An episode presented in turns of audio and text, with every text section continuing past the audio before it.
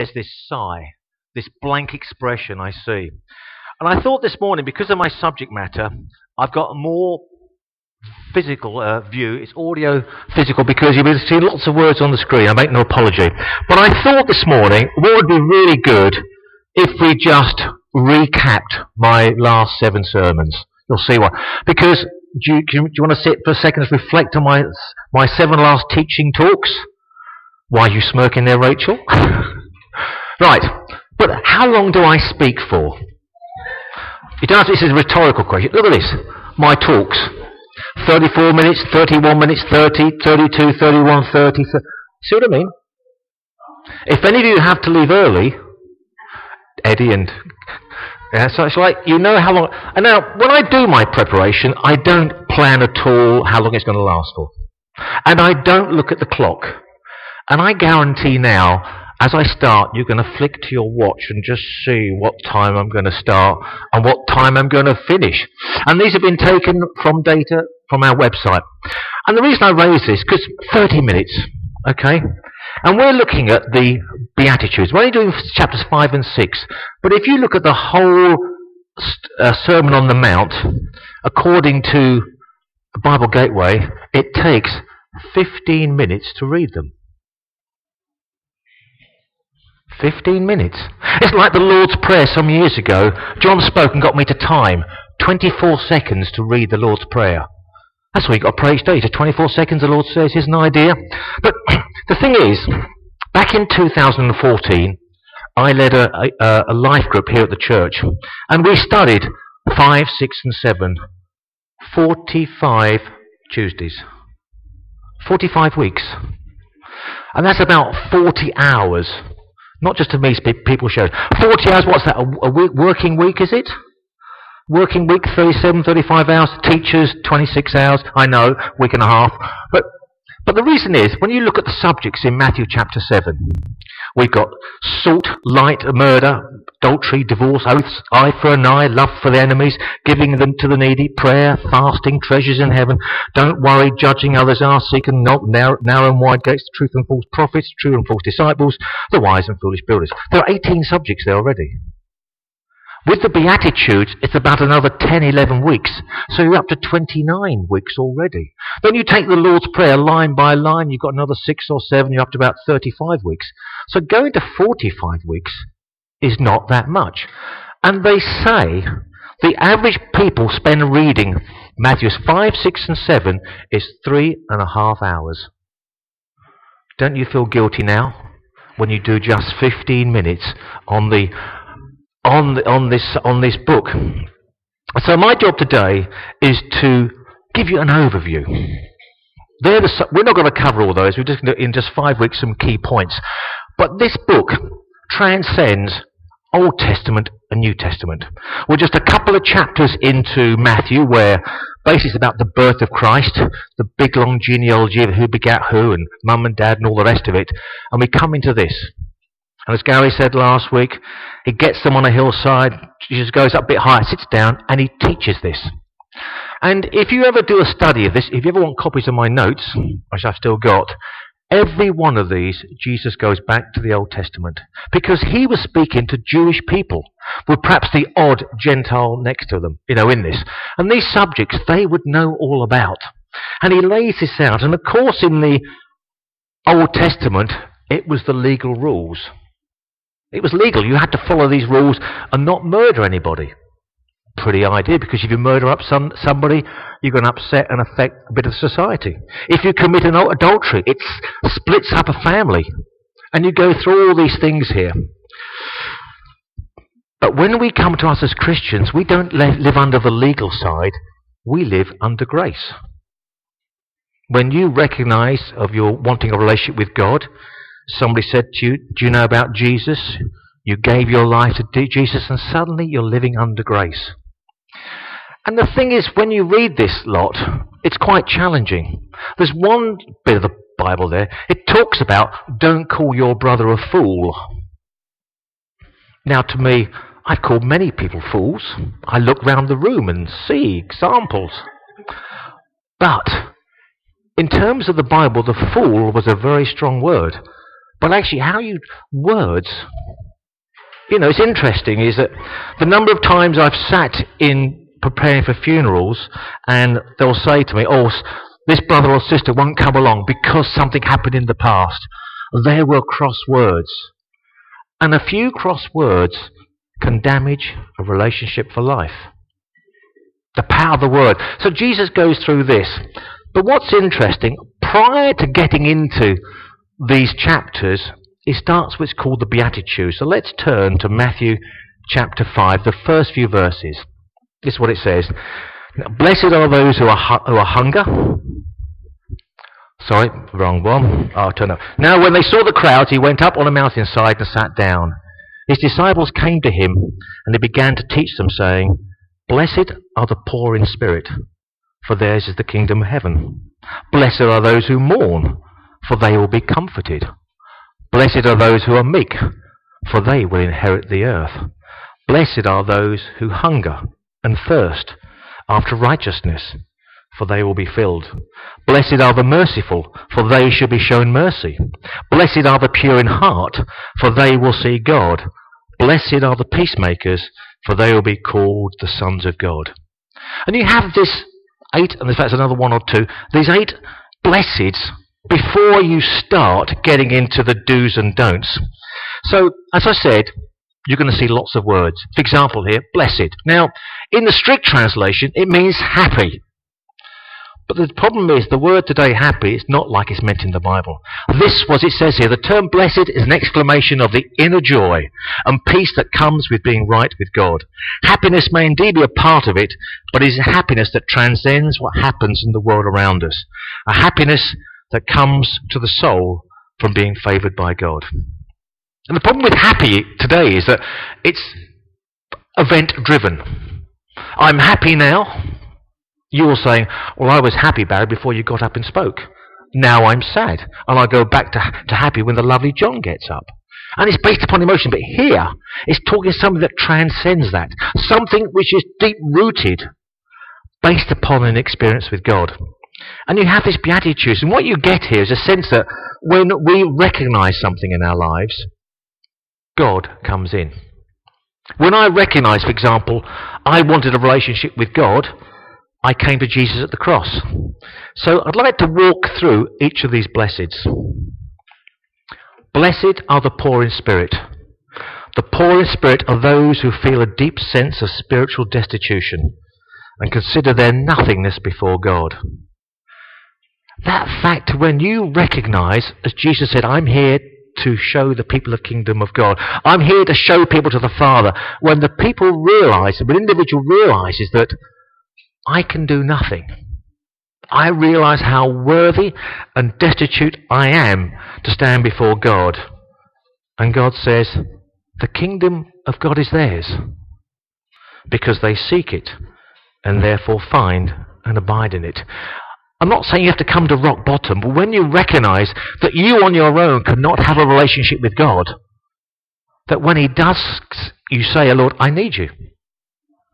And it's almost this part here, it's talking about the Holy Spirit coming in. For the Jews, that was a new concept. For us, we take it for granted that when I gave my life to Christ, the Spirit of God dwells in me.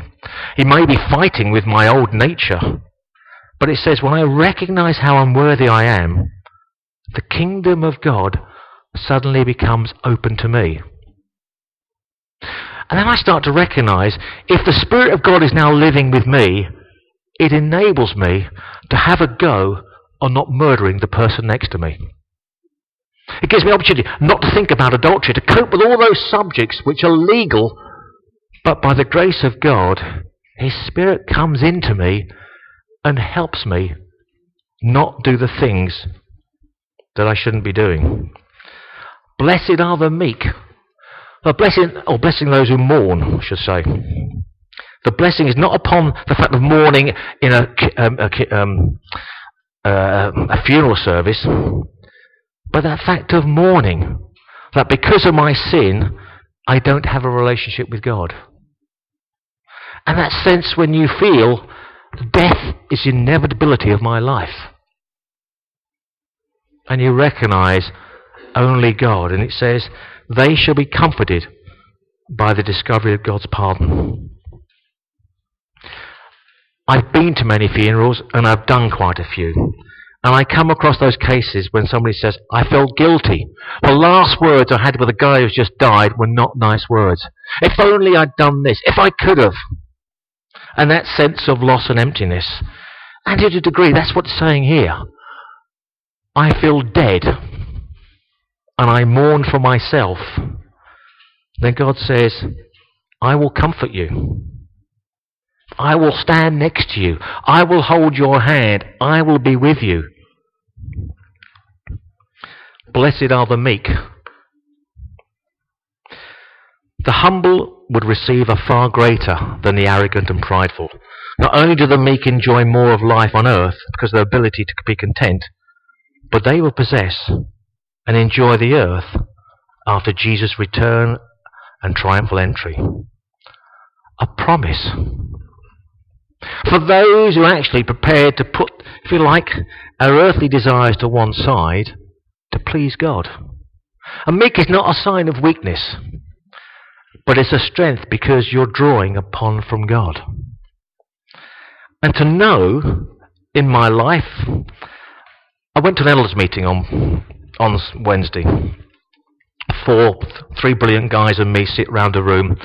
And we were talking about the future, and I said, and now that I'm retired, I recognize I don't necessarily have many years left.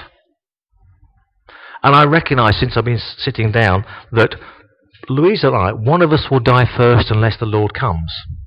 And this, I'm aware I may have 5 years, 10 years, because I see so many old rockers are dying younger than me. And John said, yep, I can relate to that. But I have a sense, a knowledge, an awareness. Death is just a doorway to being with God eternally in heaven. And that changes your perspective. When it says, God knows your days, I haven't got to worry about it. And I have to think to myself, if God told me, Barry, on July the 31st, 2026, you're going to die, what would I do? Would I enjoy those last few months? My comfort, my strength is knowing that God knows my days, chooses not to tell me, but the fact as I go through life, as my body starts to have issues, God will be with me. And this next one, blessed are those who hunger and thirst for righteousness. I'm hot. I'm thirsty. I got home yesterday after being out. I had a large glass of oranges because I just felt parched. But we're talking about hunger and thirst when you haven't eaten for a few days and your stomach is in agony. You just want to be filled. You want the best. And because of Christ, there are times I just cling on to the promise of everlasting righteousness in heaven. While we're called to live like Christ, we have our sins forgiven. And he says, blessed are those who hunger and thirst after righteousness, for they will be filled. Come, everyone is thirsty, it says in Isaiah. And I will come who want bread. I will feed you bread. I will give you thirst that you won't need to drink again. Not physical, but a spiritual filling. And we've turned to looking about at the fact of what God does for us. Now it turns around to saying what I need to do. Blessed are the merciful. Mercy is an active virtue that Christians can show to each other because we have been given mercies. Since God has forgiven our offences, we should forgive others and show mercy. Week before last, I had to go down to Wilford with one of my daughter-in-laws to pick up her car. And I got on the motorway. Do you know people drive differently on a motorway? You know, as I go down the slip road, the car in front of me is coming down from 60 down to 50, down to 40 and 30, getting slower because there's a juggernaut. And I may have said some comment, and we then ran onto the M25. And just about to come off, I said to Sarah, I'm sorry I'm moaning about that driver. She said, you haven't stopped moaning the whole way on the motorway. People winking and I was showing no mercy to the poor quality of driving standards we now see in our country. But it's an active virtue I have to put into practice. And practice gets you near perfect. And a lot of these things I see in the Bible, I've actively got to practice them to make them better. Because these things don't naturally come. When I see a bad driver, I've discovered this incredible invention. In the center of my steering wheel, if I go like this, there's a loud beeping comes out. And Louise keeps telling me off, why did you beep them? Well, because I wanted to, but look what they did. When you flash your headlights, are you telling somebody they can go, or are you giving them a warning? In my highway code, it was giving them a warning, but now I flash somebody because of a warning, and they think, I have to practice showing mercy. And I have to work hard to be pure in heart. The pure in heart are those who are free from evil desires and purposes. One thing I've learnt in all my life, the devil does nothing new in the way he puts temptation in front of me. He doesn't say, Barry's cracked it. I'm going to have to come up with some new devices to trip him up. The devil knows full well which one I'm not good at, or two, or three, or half a dozen, and he picks on the same thing. In the alcove over there, we used to have two lights. And one evening, when the hall was smaller, I was playing football with the young kids in the church. Don't tell the deacons we weren't allowed to do that, but we did. And this boy, the brother of John Mabry over there, kicked the ball. It hit the light. The light came down and smashed on my finger and sliced it. I had to be, I know. But thing is, it severed a nerve. I've forgiven Chris. I did quite well out of the money I got from him. No. He's a millionaire, so he can afford it. But the thing was, though, although it healed up on the outside, every so often our cat would bite that and find the nerve. It took a few years for that to actually fully heal. So don't be surprised when you become a Christian, you don't suddenly become pure in heart one day. The experience of life teaches us. They can see and experience God's presence because they are free from self-righteousness and arrogance. That sense of, as God works in me, I can say to my mum, I'm being made perfect. And she gives some suitable reply. But we are. I'm a different person when I was 40 years ago. I got cross in the car when a postman didn't do what he was supposed to do. Almost tore the head off my wife because I was at fault. She's nodding now. Because he just... I still slip up, but I'm told to be a peacemaker. And I got this from one of my concordances. It says this, all who make peace between men, whether as individuals or as communities, that means women as well, it includes, though, even those who worthily endeavour to make peace, although they fail in success. I love that. The number of times I've tried to reconcile people in church, the number of times I've tried and I fail. But I tried. They should be called God's children, because he is the God of peace who sent his own peace as the Prince of Peace. The Father says, I give you my peace. Jesus says in John's Gospel, I give you my peace. The Holy Spirit which signifies peace. God drowns us in his peace. And yet, how often we don't have that peace of God in the situations we find ourselves in. That blessed means I'm happy and content in all situations because I know and trust God has my best interests at heart. That God is looking after me. The problem is the devil comes in and looks to persecute us. We had an international week of prayer. I had the Americas. So when we came to Africa, we could say, got to pray for the church because, you know, the Muslims are attacking. In India, it's the Hindus and such like. We could find out reasons to pray why the church is being attacked. In South America, where Magda's from in Colombia, we had the fact the gangs, the drug gangs are a major, major problem. And they're killing the pastors and dragging the church down. When I got to the USA and Europe, we couldn't work out what the attack was. We couldn't see the enemy quite clearly. The devil. But the way he uses, in terms of use the Muslims, it becomes subtly, the enemy has come into these lands, and I've woken up an old man going, where am I? As I said a few weeks ago, I'm baffled how we got to where we are, that we can't describe what a woman and a man is, and all these other problems. I'm not bemused.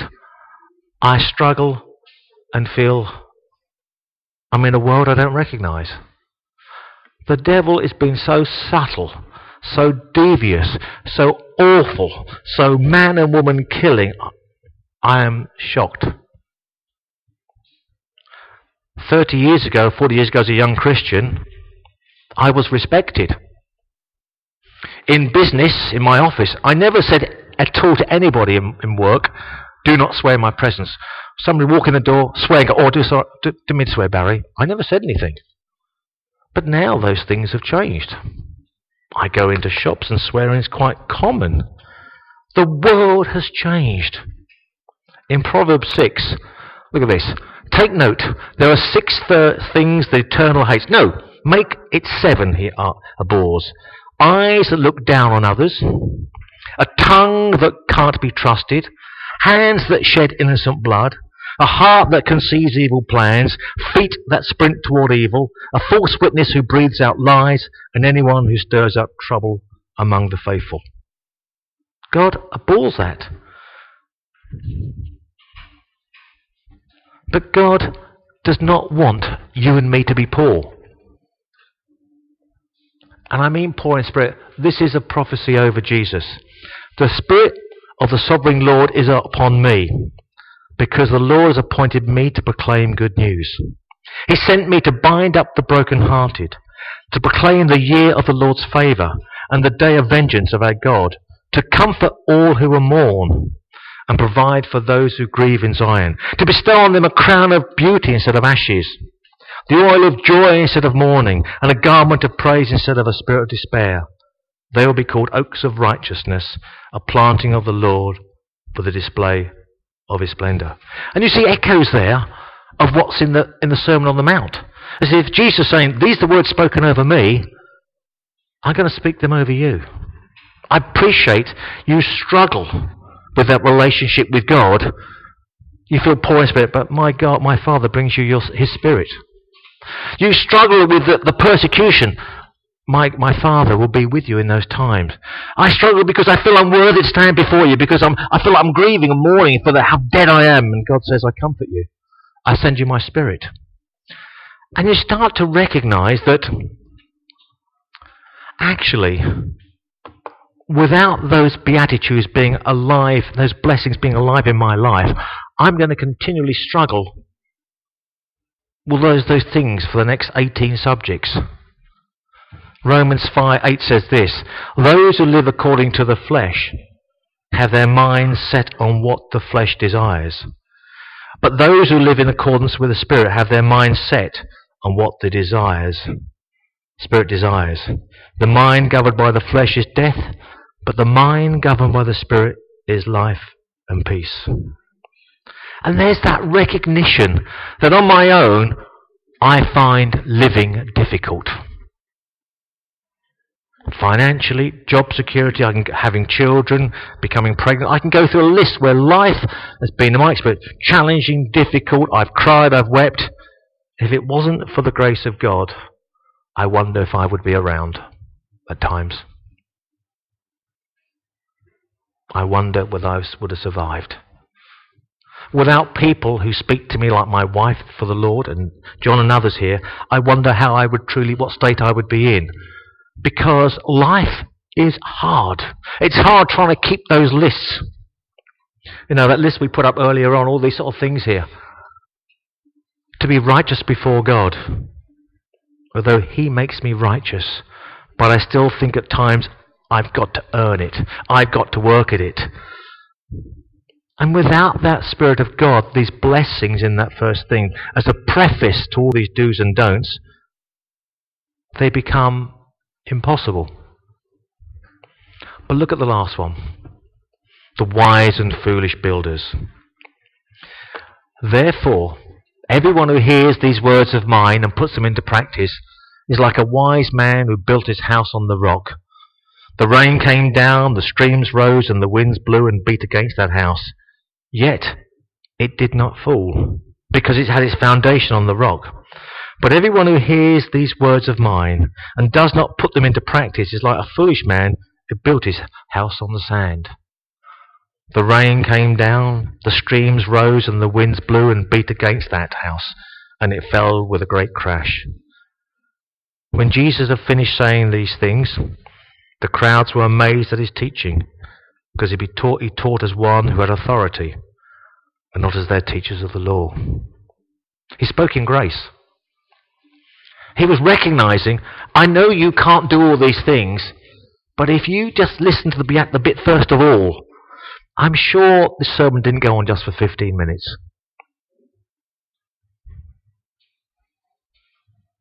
But what Jesus said is profound. He bridges not just the Old Testament and New Testament. He sets a vision. He lays out his stall of what life can be like for those who recognize their position before God and allow God to come in to change them. I gave my life to Christ 50 years ago.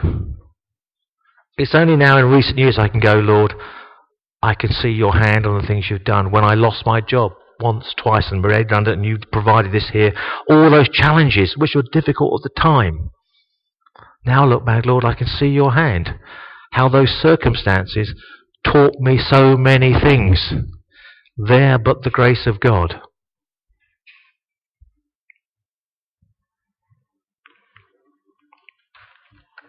And I want to finish with this.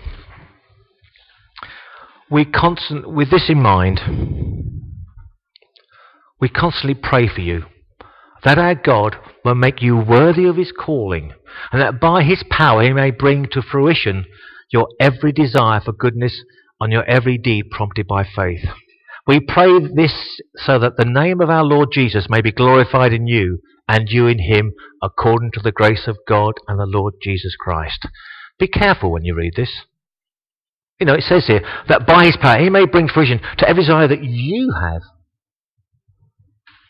Every step of faith that you have. The thing about being a Christian is I have to learn to hear the word of God.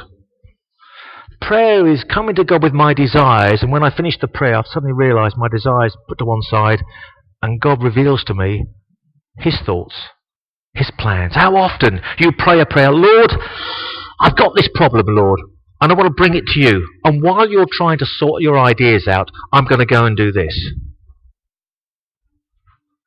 Instead of saying, Lord, I've got this, I have no idea what to do, I wait upon you.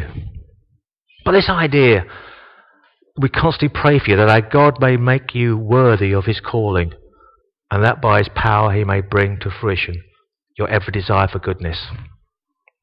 How often do you pray for somebody else in the church? After COVID, somebody stopped coming to our church. I prayed for 2 years, and eventually she came back.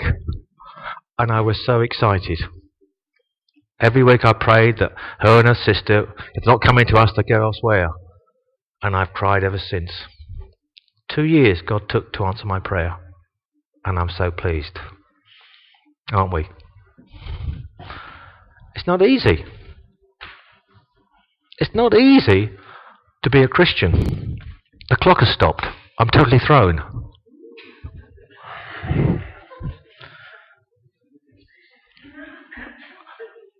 But without the Spirit of God, life is a challenge. Life is a challenge. But I know at my age now, I'm excited. Next week, I'm going to 4th Street to speak. I went there at the beginning of the year, and they liked me so much, seriously, they asked me within 2 weeks, can I come back? The only problem is, I haven't a clue what I've got to speak on. I keep asking God, and I haven't found out yet, so please pray for me. Please pray for me. Please pray for me, because I don't know what I've got to speak on. But I want to be God's voice.